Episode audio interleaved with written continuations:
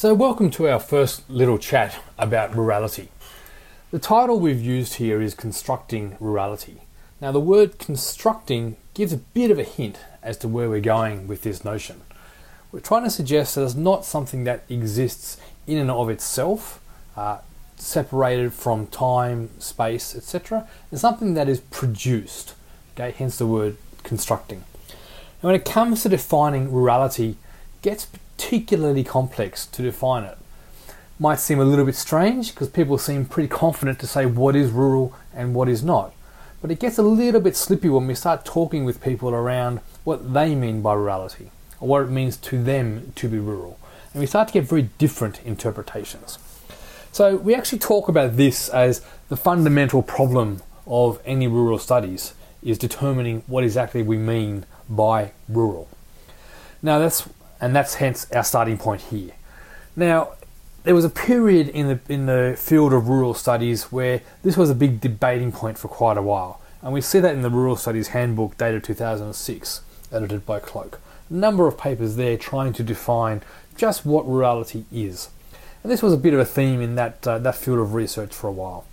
Now, got to a sort of point where they decided that well, we actually can't come up with an answer. So it's mildly ironic that the film of the field of rural studies, the fundamental issue of what is rural, is itself largely unanswered. But that's because this is a social phenomena that is constantly changing and evolving. So it's the continual focus of study, not the object of a singular answer. Now you'll see in that field of research that they've got away from the uh, the need to constantly define it. But what you will also see is that they've come to an understanding that to put limitations and descriptions around what they mean by it in that particular paper or research is an accepted norm. What that also means is that when they write about the rural, they often write about it in a very um, open and interpretive manner. It's not a uh, taken for granted point, or it's not a, uh, an answer in and of itself that is defined and compared against. Now, this is particularly different to some areas, uh, other areas of study. Health is a little bit in between, so Health will talk about differences in rurality and how some areas have different notions of rural to others, particularly around access and service provision. In education, it doesn't really get engaged with in a great deal, and that's something we're trying to um, encourage scholars to do. What you will see in education more often than not are results being analysed in a comparative basis based on some definition of rural or otherwise. And rural is a bit of a given, it's a catch all term, and there's certain results that it represents, and then there's other issues, um, other results that uh, it's compared to. The idea of there being different ruralities is not a naturalized concept in education. Now, that's a starting point for some of this work because that's probably the number one thing we need to challenge that rural is not a taken for granted term. What we see throughout the rural studies definitions and literatures are multiple interpretations and they usually get some combination of demographic, geographic, or cultural definitions. So this is a sort of interpretive space. Now, the geographic tends to focus on things like uh, particularly mapping, demographics, and distance. So there, there are uh, definitions that you can give based on a location. We could talk about climate geographically, we could locate it on a map, and we can look at issues around distance on a map between two points. Also, topography comes in there because it can change the way you access somewhere, straight line distance, terrain, um, getting around water bodies, or, or, and so forth. Okay, so that's something we can use in a particularly um, uh, a structured sense, I guess you'd say. Then there's cultural definitions. Those cultural definitions are usually qualitative accounts. People define themselves as having their cultural values linked to rurality to that place, to the values of the people who have lived there and who have come before, or the way of life that they go about doing things. Now, the other one there is also demographic. Now, I know I mentioned that statistically, but we can also look demographically in terms of who constitutes the place. How many people live within a square kilometre radius, uh, what the social and cultural mix is, uh, what the skills base is. Okay, all these things become part of that demographic analysis, which is separate to the, the pure statistical. Now we'll see in the readings that there are a number of uh, interpretive models here. Now we'll look at some of these particularly pertaining to education in a few weeks time, ones that we use. But just in general, they tend to come back, like I said, to be some combination of demographic, geographic, or cultural. Key point here is that we can't just turn around and say the rural is over there because it's not just over there as one whole place. There are multiple over there's, and each over there is different. One town is a different combination of those geographic characteristics to another. It could be a coastal rural town, it could be a rural town in a high density, a high rainfall area that has irrigated cropping and a lot of population base. It could be a, irrigate, a rural town where there's very little rainfall, very little vegetation. Okay, these are all rural. They're just different rurals. Okay, and we lump them all as one. We lose that important nuance, even when it comes to, to cultural values, economic base, and so forth. Okay, because in a high density area, the economic base is going to be higher, and there's going to be more people. In a area where there's more arid um, terrain, you're going to have less people, less forms of production, lower economic turnover. These things are all interrelated, as we will see through these models. That's one of the powers of those models, is that interaction. So it's really, really important that we think about, hang on, what is rural in my context, and how am I going to use it? Because if we don't come to that understanding, all we're doing is enacting some uh, idolized often romantic notion of rurality that we have in our heads that we're imposing on the object of study or investigation. And this is where we come into the methodological link.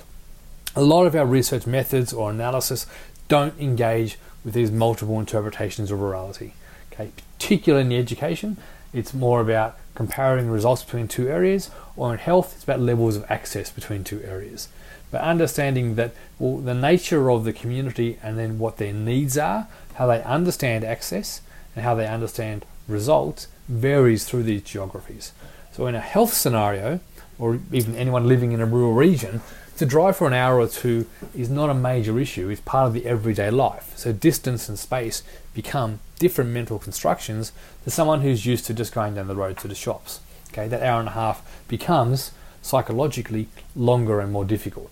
Okay, this affects how we then perceive issues of access. If we use those notions of culture or economy interplaying in those definitions, we get different understandings of knowledges that we engage with in schooling.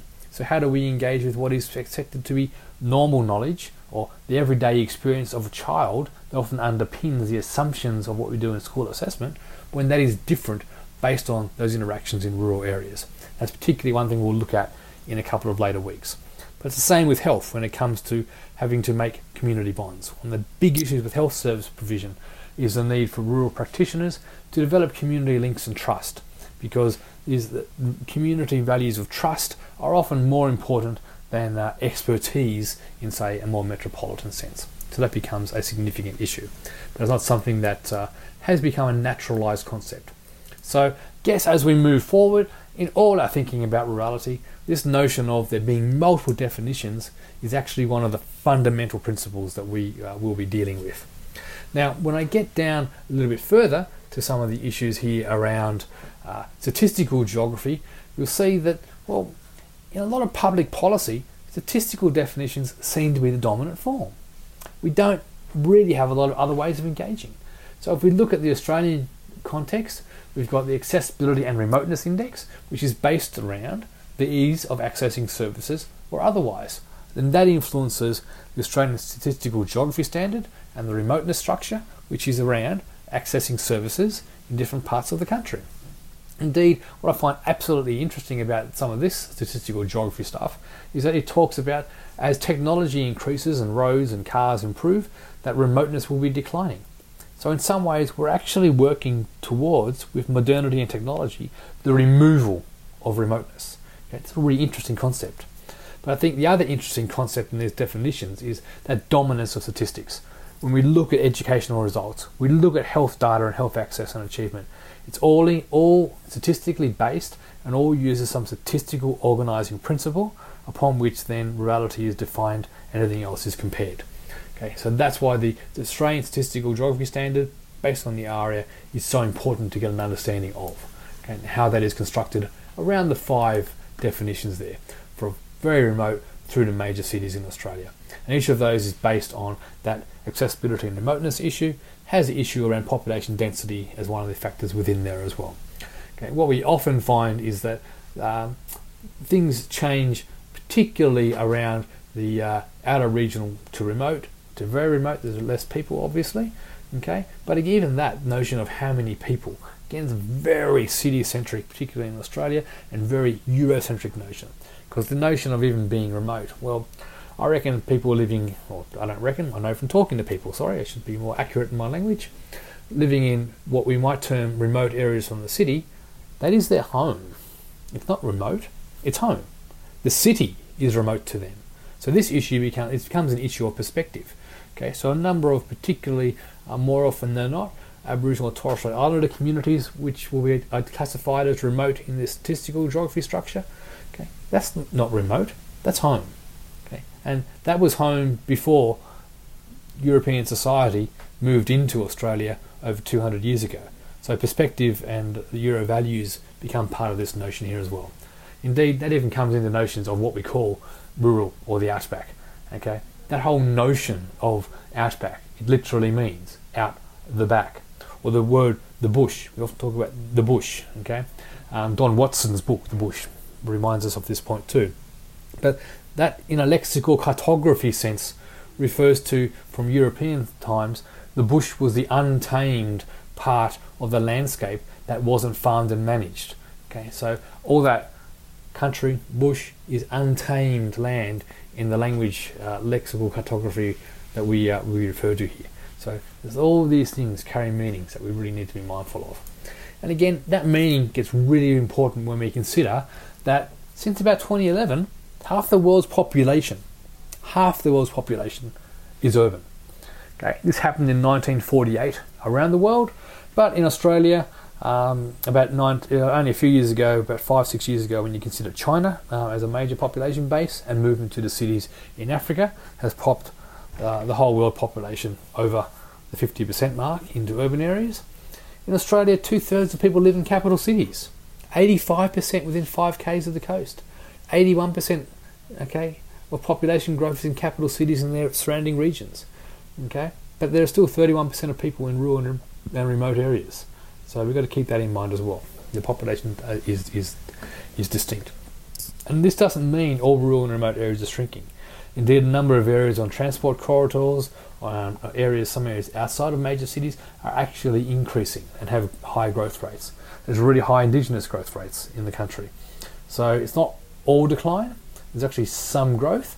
Um, it's just a lot of the decline is happening in the more remote areas and climatic issues that we're dealing with are not uh, are not helping that. Okay, so again, just to come back around, why does this matter? Well, if half the world's population is rural, or sorry, got that wrong, didn't I?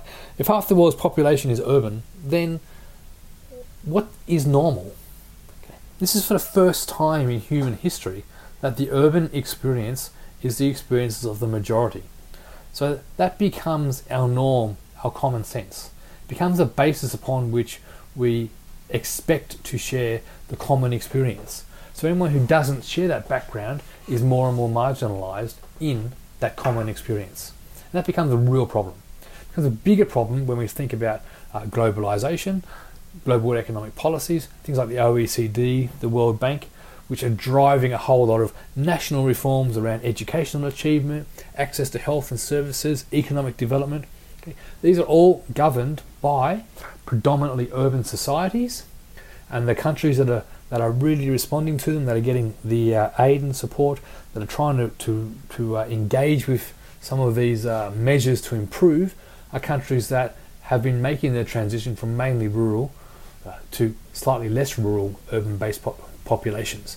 Now that's an issue because again they're modelling achievement on highly urbanized notions and it doesn't do anything about engaging with the nature and conditions of the culture, hence those definitions, or the demographic characteristics of where people call home and what we know about that. Okay, we can't make decisions as a globe based around a few conglomerates of cities because we lose what it means to be human and we lose the diversity of human experience. It might be that cities have been the economic hub They've been an economic hub that has often been based on resource extraction, resource extraction or agricultural industries, and they don't exist without rural areas. Cities need those rural areas to, to feed them and to, to develop energy, develop power, etc. Okay? So we've got to really be mindful of this, this binary notion that goes through so much policy. Okay, um, it's often that our uh, our services are based on the assumptions of the city, but that's really a poor model for providing access. So we then might talk about less access to health or less access to education. Okay, but that's because it's less access to the model of health and education that has come from the city and been supplanted to rural areas. What about when we turn that around? What if we design a health and education from rural areas that meet the needs of people? we might get a slightly uh, different response going on here. Okay, so it's about this what we call metronormativity, the notion that the metro is the norm and everything else is somehow deviant from it and has to be changed to become more metro. Well, personally, I don't know if I want the high crime rates, the great inequity, the congestion, the pollution that exists in many cities. I'm not quite sure that there's the sort of thing that I would hold up as being the beacon of civilized society. It's just that we haven't got ways of describing rural areas and their values that, uh, that we might have uh, otherwise. So, just to finish, a couple of things that we're talking about here, these definitions, and while we're looking at the rural. Yes, we want to look at what the rural experience is because we want to be able to construct that uh, as a unique phenomena and engage with that professionally in a way that is ethically and caring. We don't want to erase rurality because that's unethical. Turn around and say that somehow we are better and we're going to make you less what makes you you to a rural person is a pretty unethical thing to do. What we're going to say is we're going to work with you to understand how you understand how you construct your rurality, how that engages with the modern world, and how together we can try to create uh, some things that are going to maybe give you more self agency over your life, more options, and access to things that you might value or not experience. It's not about deciding to erase one over the other. And this is again getting to that whole notion of what's considered normal. But part of this is also symbolic. It's looking at the notion of well, centers and peripheries. How do centers and peripheries exist? And how are they constructed in what's their relationships? How does the way we even understand success and achievement in education or access in health and healthcare provision how do, the way we even construct that based on comparative binaries, how does that actually create the problem rather than solve it? Think about engaging with those sort of notions. Now, how do we value people, places, and communities in a way that is ethically caring in the modern world? In a way that's going to provide us with what we all want, which is an enhanced quality of life, okay, some agency over our lives, and, and some ability to enjoy it and enjoy the values that we hold dear to us as diverse as they as they might be. Okay, it's a pretty complex thing to be to be aiming for, but that's why it's really important to come at it from the notion that the rural is multifaceted. There's no one definition, but it's about multiplicities of definitions that come together in new and unique ways. That's what you sort of want to be doing in in our research. So we'll leave it there for now, and we'll come back next week with a bit more detail on some of these examples.